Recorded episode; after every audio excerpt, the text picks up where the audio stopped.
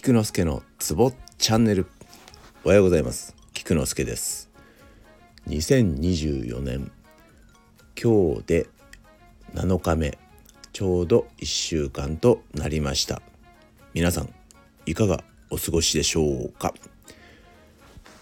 今日はですね昨日の腹痛に続きましてちょっと汚いですが便秘下痢の時に使えるツボを紹介させていただきたいと思います。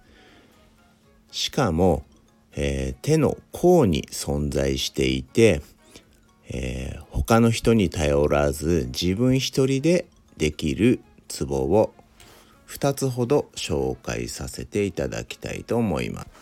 まず便秘の時にはこれは有名なツボなのですが合谷。というツボがあります。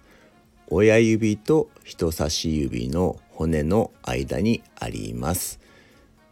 一応ですね下に写真を貼ってありますが、えー、黄色いシールの貼ってある場所となります。続いて下痢の時に使うツボです。腹斜点と言います。これは中指と薬指の骨の間にあります。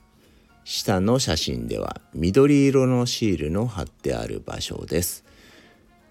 どちらも反対側の手で人差し指と親指で挟んでいただいてどちらか押しやすい指でですね3から5秒間ゆっくり押してみてください。何回か続けると良いと思います。ではでは良い一日を。Take care.